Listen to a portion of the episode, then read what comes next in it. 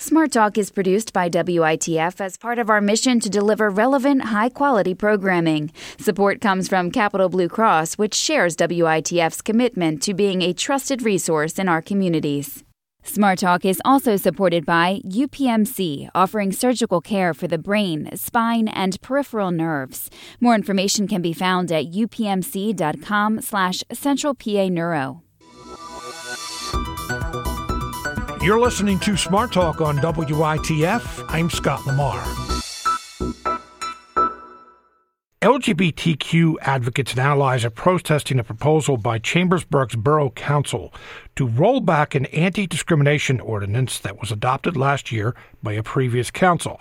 The council could vote tonight to repeal the ordinance that would have established a local human relations commission that will have the effect of squashing the anti discrimination law.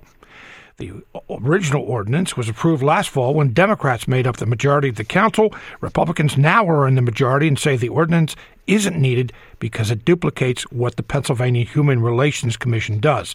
Joining us is Preston Heldibridle, Executive Director of the Pennsylvania Youth Congress, and uh, he's here to explain why his group opposes this repeal. Preston, thank you very much for being with us today. Let's start with that big question why do you oppose repealing this ordinance? Hi, thank you for having me on.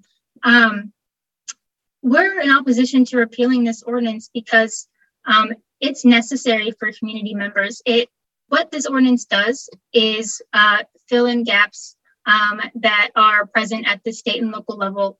Um, currently, LGBTQ people are not protected in Pennsylvania by state non-discrimination laws. Um, and what this ordinance does um, is it um, includes LGBT individuals and veterans as protected classes in the borough.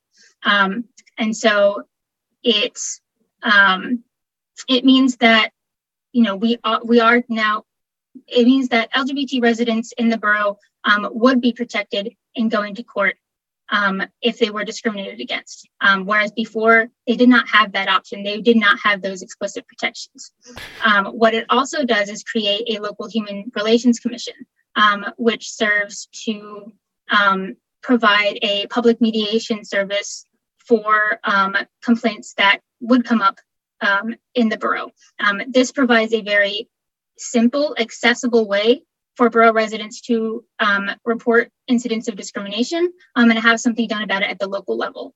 And I think there is some confusion about if LGBT individuals are indeed protected at the state level. We are not. Um, and this confusion comes from the fact that there are certain agency guidelines and regulations that extend limited protections to LGBT people, but these are not law. These are not explicit protections. Um, and it is a very important difference to LGBT people because going through the state and through the courts, um, one, there's no guarantee that the outcome will be favorable because we are not explicitly, explicitly protected. And two, um, it's a time, it's a time, it, it's it's it's very um, time it's consuming process. It's a timely process, um, and it requires a lot of resources that many borough residents we don't have. So this ordinance provides a very simple way um, to provide protections and access to services. I want to play a, a, a clip from Allen Coffman. He is the borough president, uh, the borough council president in Chambersburg.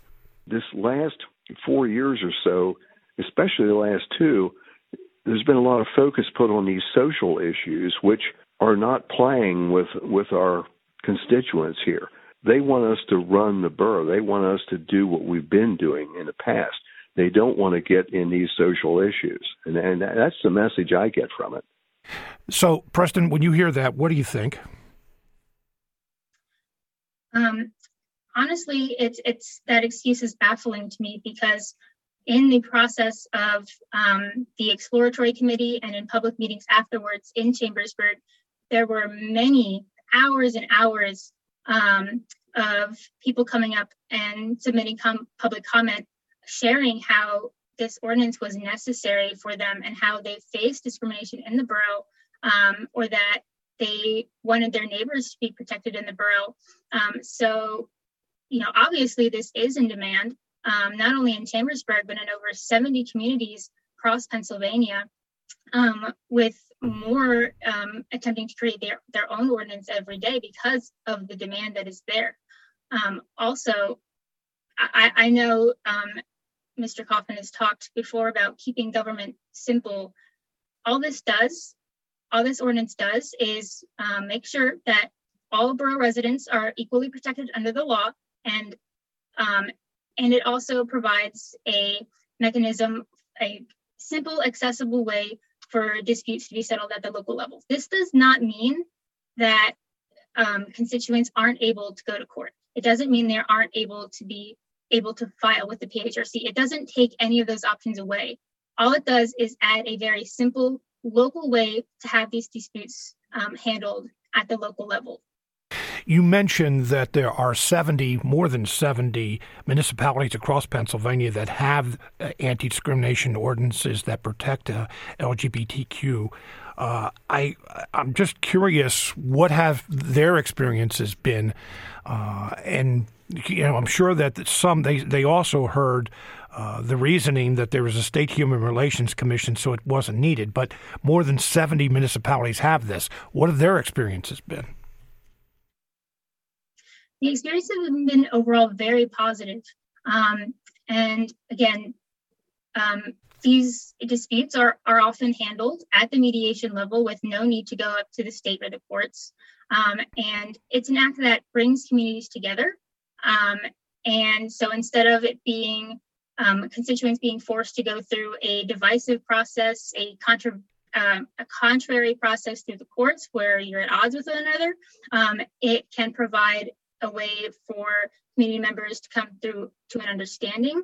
Um, and it's just been overall, um, a lot of communities have seen um, much benefit from this. And again, these councils who have who have passed this um, ordinance in the last 40 years, they were bipartisan efforts. Um, you know, this is not a Republican a Republican versus Democratic issue. This is a community issue. Um, and it's about maintaining the health and wellness of a community. Preston Heldibridle is the executive director of the Pennsylvania Youth Congress. The council couldn't vote for this tonight on in vote on this tonight in Chambersburg. Thank you very much for being with us today. Thank you for having me.